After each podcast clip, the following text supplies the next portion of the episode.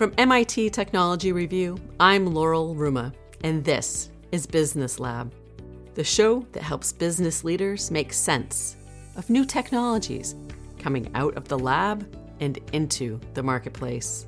Our topic today is investing in building great experiences.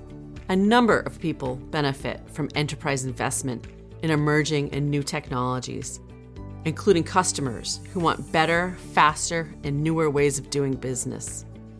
But internal stakeholders want the same investment in better tools and systems to build those fast and new ways of doing business. Balancing both needs is possible. Two words for you optimizing platforms. Today, we're talking with Vrinda Menon, the Chief Technology Officer of managed accounts, client onboarding, and client services at JP Morgan Private Bank. This podcast is produced in association with JP Morgan Chase. Welcome, Vrinda. Thank you so much, Laurel. I'm looking forward to this discussion. Great. So let's start with how often people think of JP Morgan Chase, they likely associate the company with personal banking, ATMs, and credit cards. But could you describe what services the private bank provides and how operations and client services have evolved and transformed since you began your role at JP Morgan Chase? Sure. JP Morgan indeed does far more than personal banking, credit cards, and ATMs. The private bank of JP Morgan Chase is often referred to as the crown jewel of our franchise. We service our high net worth clients and ultra high net worth clients across the globe. We provide them services like investment management, trust and estate planning, banking services, brokerage services, customized lending, etc., just to name a few. And in terms of what has transformed in the recent years since I joined, I would say that we've become far more tech savvy as an organization and this is thanks in no small measure to new leadership as well in operations and client services. I think three things have changed very dramatically since I've joined. The first is culture. So, first, um, in my first few months, I spent a week doing the job of an operations analyst. And in doing that, I started to understand firsthand the painful manual work that people were subject to and feeling like they did not have the permission to have things change for them. But working off that and actually connecting with a lot more people at the ground who were doing these types of activities, we worked with them to make those changes and make them see light at the end of the tunnel. And then suddenly the demand for more change and demand for more automation started building as a groundswell energy with support from our partners in operations and services. Now, routine, repetitive, mundane, mind numbing work is not an option at the table. It's become a thing of the past.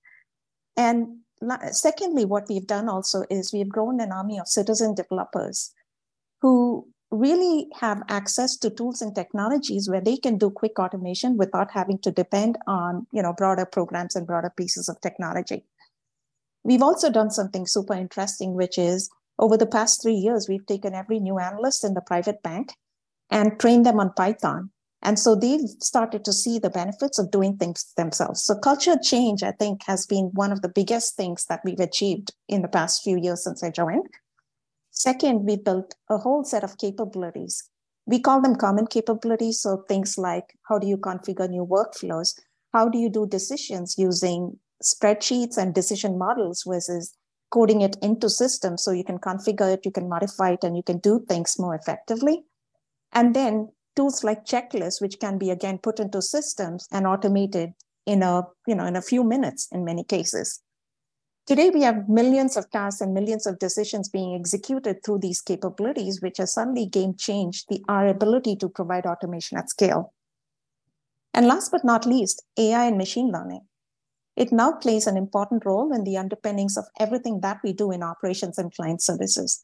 For example, we do a lot of process analytics, we do load balancing. So when a client calls, which agent or which group of people do we direct that client call to so that they can actually service the client most effectively? In the space of payments, we do a lot with machine learning. Fraud detection is another. And I will say that I'm so glad we've had the time to invest and think through all of these foundational capabilities So we are now poised and ready to take on the next big leap of changes that are right now at our fingertips, especially in the evolving world of AI and machine learning, and of course, the public cloud. Excellent. Yeah, you've certainly outlined the diversity of the firm's offerings.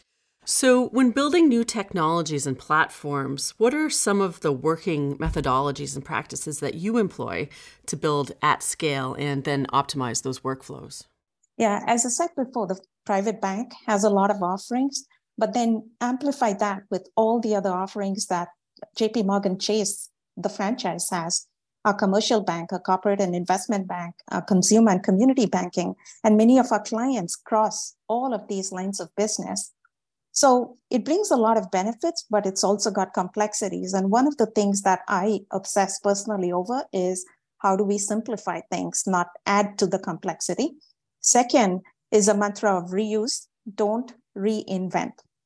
Because it's easy for technologists to look at a piece of software and say, that's great, but I can build something better. Instead, the three things that I ask people to focus on and our organization collectively with, with our partners focus on is first of all, look at the business outcome. We coach our teams that success and innovation does not come from rebuilding something that somebody has already built, but instead from leveraging it and taking the next leap with additional features upon it to create high impact business outcomes. So, focusing on outcome, number one. Second, if you're given a problem, try and look at it from a bigger picture to see whether you can solve the pattern instead of that specific problem. So I'll give you an example.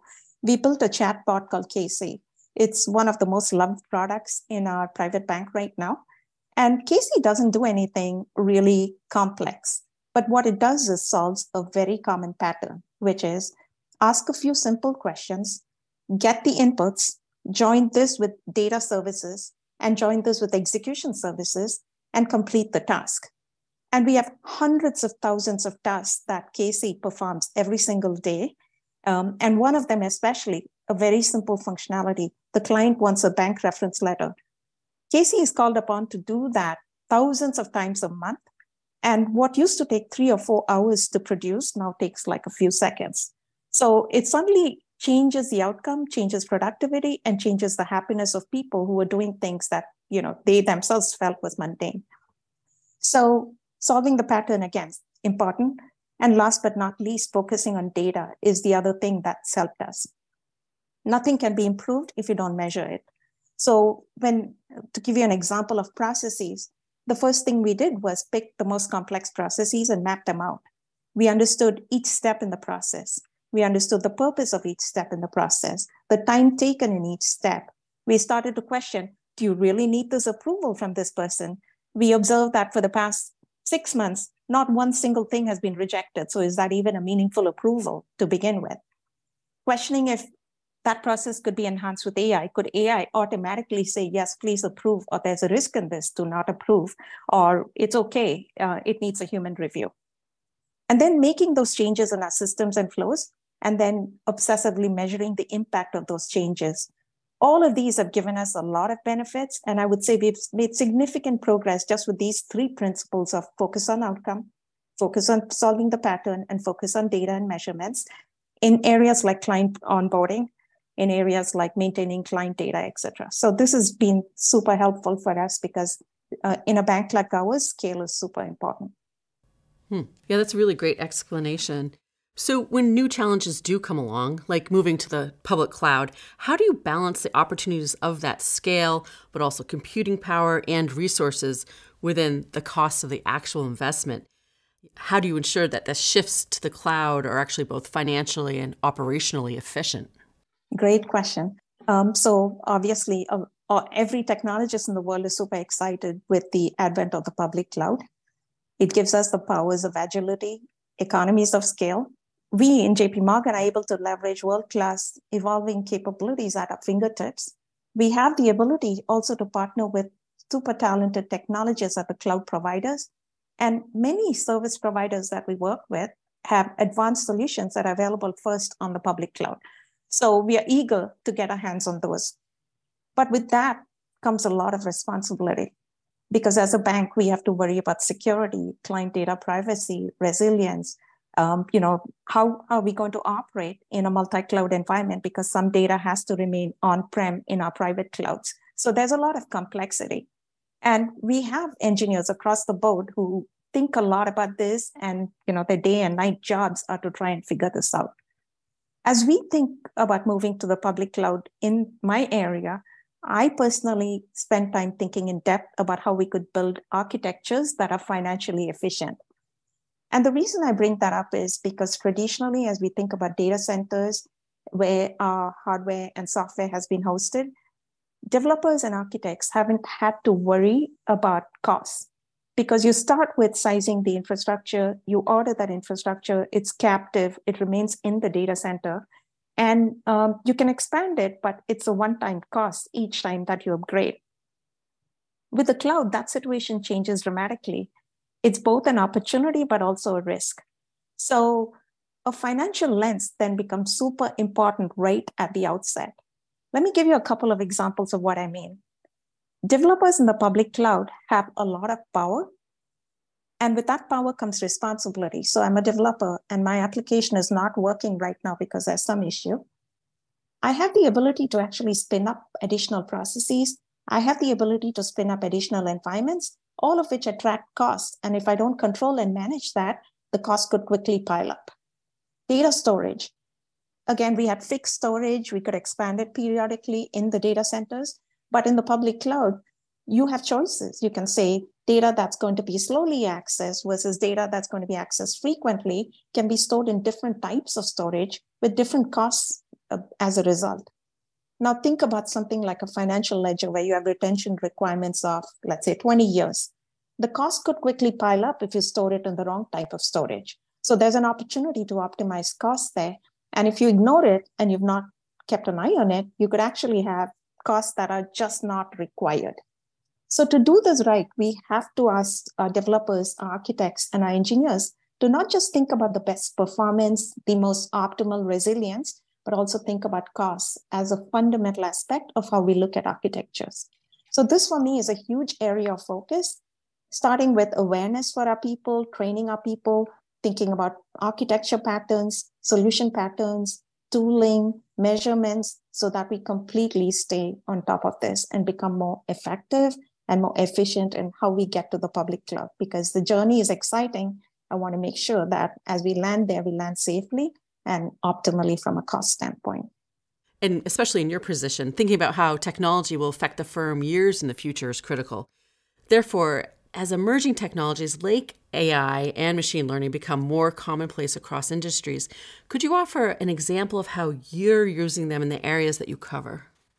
Yeah, certainly. And we use AI ML at many levels of complexity. So let me start with the base case.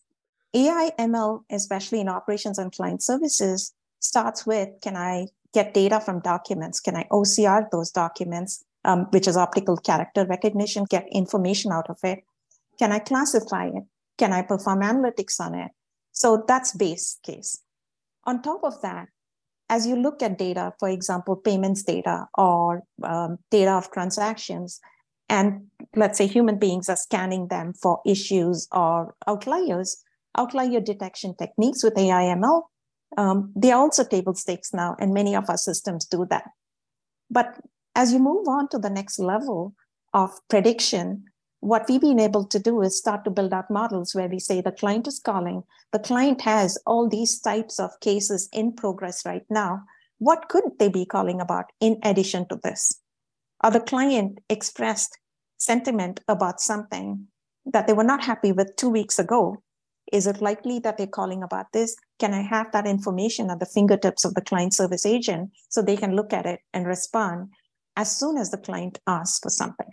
And think about the next stage of evolution, which is the client came to us and said, change my title because I just got married. Typically, in a transactional kind of activity, you would respond to the client and fix the title from, you know, let's say MS to Mrs., if that's what they asked you to do. But imagine if when they came to do that, we said to them, here's 10 other things that you should possibly think of now that you said you've got married. Congratulations. Do you want to address your beneficiaries? Do you want to change something in tax planning? Do you want to change the type of tax uh, calculations that you do because you want to optimize now that it, you know, you're married and you and your spouse could be filing jointly. Again, not that the client would choose to change those things, but you have an opportunity to be more proactive and think about it holistically so you can address their needs uh, before they even came to you asking for that level of engagement and detail. We also exploit a lot of AI ML capabilities in client onboarding to get better data, to start to predict what data is right, to start to predict risks. And our next leap, I, I believe strongly, and I'm super excited in, of, in the area of large language models, which I think are going to offer us exponential possibilities, not just in JP Morgan Chase, but I, as you can see, the energy in the world right now with technologies like ChatGPT, OpenAI's technologies, as well as many of the other publicly available large language models that are being developed every single day. Well, it's clear that AI offers great opportunities for optimizing platforms and transformations. Could you describe the process of how JP Morgan Chase decided to create dedicated teams for AI and machine learning? And how did you build out those teams? Yeah, certainly. At JP Morgan Chase, we've been cultivating the mindset for some years now to think AI first while hiring people. And we also leverage the best talent in the industry. And we've hired a lot of people in our research divisions as well to work on AI ML. We've got thousands, several thousand technologists focused on AI. For me personally, in 2020, during the first months of the pandemic, I decided that I needed to see more AI ML activity across my areas. So I did what I call the Summer of AI ML. And this was a fully immersive program that ran over 12 weeks with training for our people. And it was not full time. So they would dial in for a couple of hours, get trained on an AI ML concept and some techniques. And then they would continue that and practice that for the week. Then we had ideation sessions with our users for a couple of weeks and then a hackathon. And some brilliant ideas came out of it. But when I stepped back and looked at this whole thing and the results of it a few months later, I realized that many of the ideas had not reached the final destination into production. And in thinking a little more deeply about that, I understood that we had a problem. The problem was as follows well, AI is a great thing and everybody appreciates it until AI becomes ingrained in everybody's brain as the first thing to think about. There's always going to be a healthy tension between choosing the next best feature on a product, which is very deterministic. If you say add this button here or add these features using conventional technologies like Java, versus game changing the product using AI, which is a little bit more of a risk.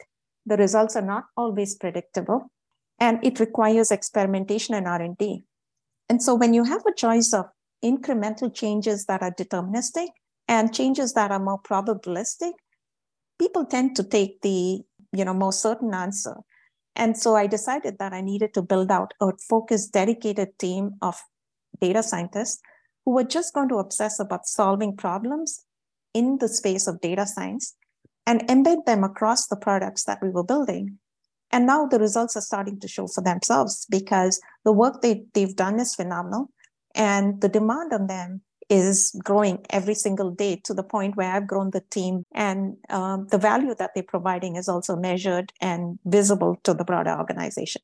In JP Morgan Chase's client services, customer experience is clearly a driving force.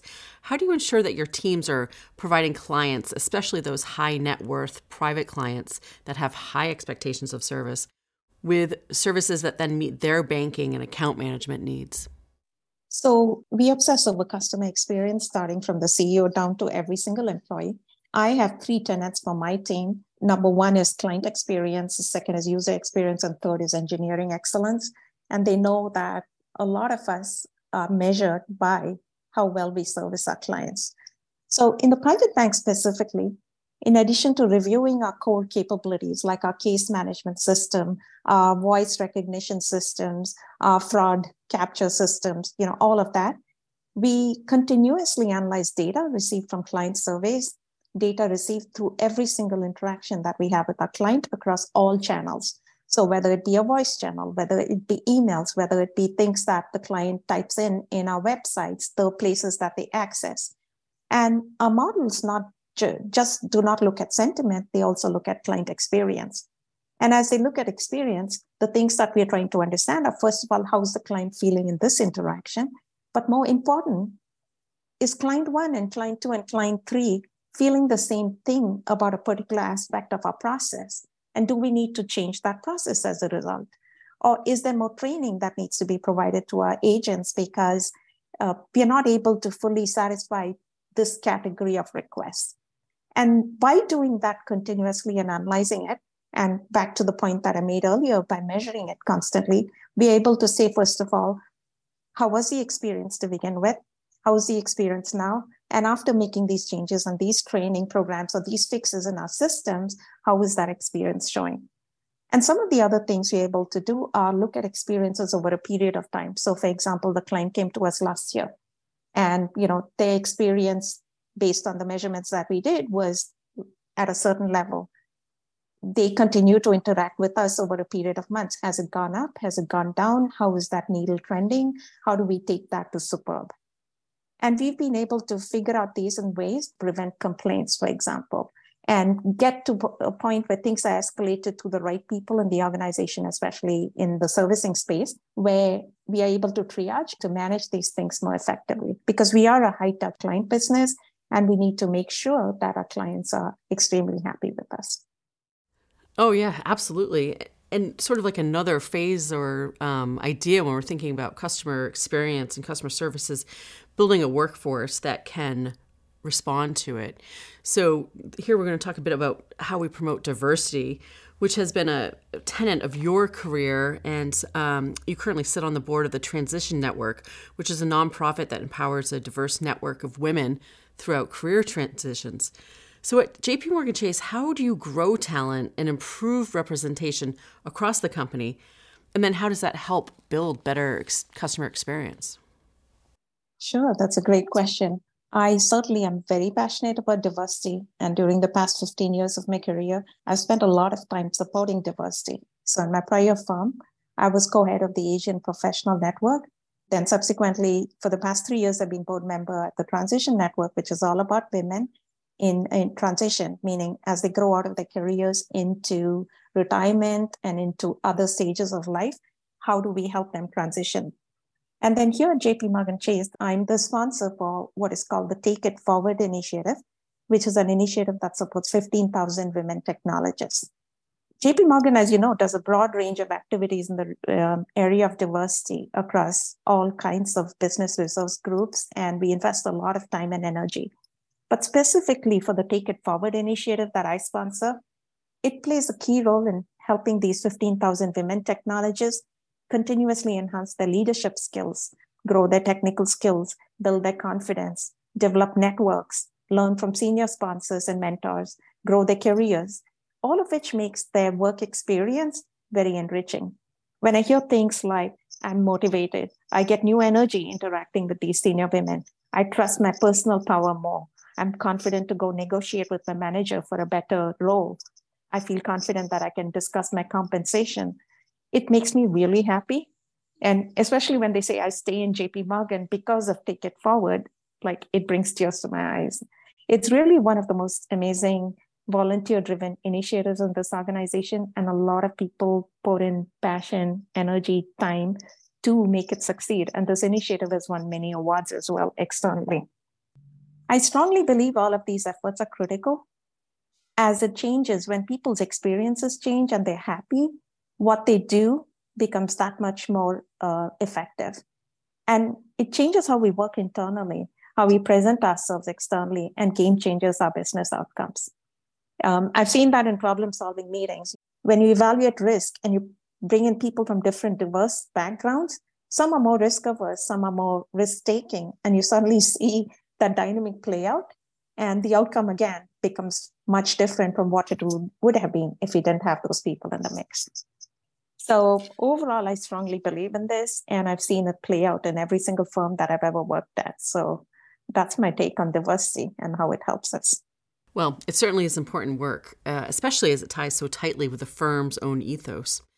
So, Vrinda, looking forward, how do you envision the future of private banking and client management as we see emerging technologies become more prevalent and enterprises start to shift their infrastructure to the public cloud? So, um, as I mentioned earlier, I see the next set of emerging technologies taking the world on a super exciting ride And I think it's going to be as transformational as the advent of the World Wide Web. Just take the example of large language models.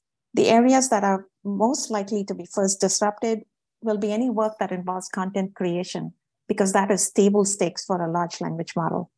As I expand that to my work, the rest of my work, client services and operations, and many other areas that require repetitive work and large scale interpretation and synthesis of information, that's again table stakes for large language models. Expand that now to the next evolution, which is agents that are now the emerging technology on large language.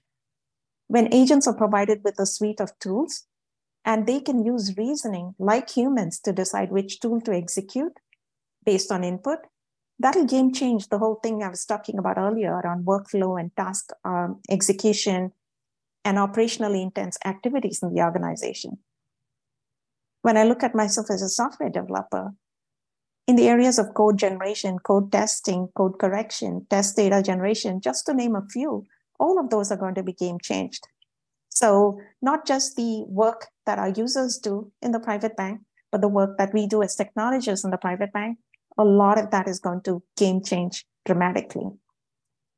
And then you add on the next level, which is problem solving. Large language models are continuously being trained on all subjects ever known to humans. And that for me is the most fascinating part of this. It's like hundreds of thousands of brains that are working together on diverse set of subjects. So imagine a model that's been trained on a domain like medicine or aerospace or defense, and then trying to bring all of that brain power together to solve a problem in finance. That truly, to me, is the ultimate gold standard of problem solving. You know, we talked about diverse people in the room coming with different experiences. But imagine models that have been trained. You suddenly have breadth, depth, range of diverse knowledge that could never have been contemplated at this scale. And in order to do all of this, obviously, one of the key underpinnings is the public cloud and being able to spin up compute as quickly as possible to do complex calculations and then spin it down when you don't need it, which is where the public cloud becomes super important. So, all I can say in conclusion is I think this is an amazing time to be in technology. And I just cannot wait to see how we further step up our game in the coming months and years. And things are moving almost at the speed of light now. Every single day, new papers get published and new ideas are coming out, building on top of some of the exponential technologies that we are seeing in the world today.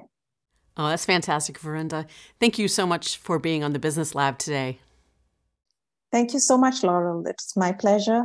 I really enjoyed speaking with you and thank you for your thoughtful questions. They were super interesting.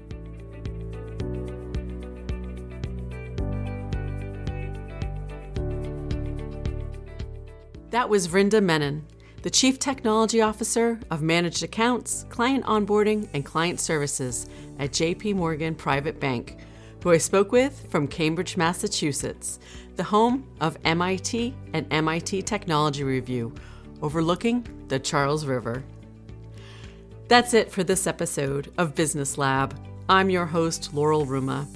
I'm the Director of Insights, the custom publishing division of MIT Technology Review.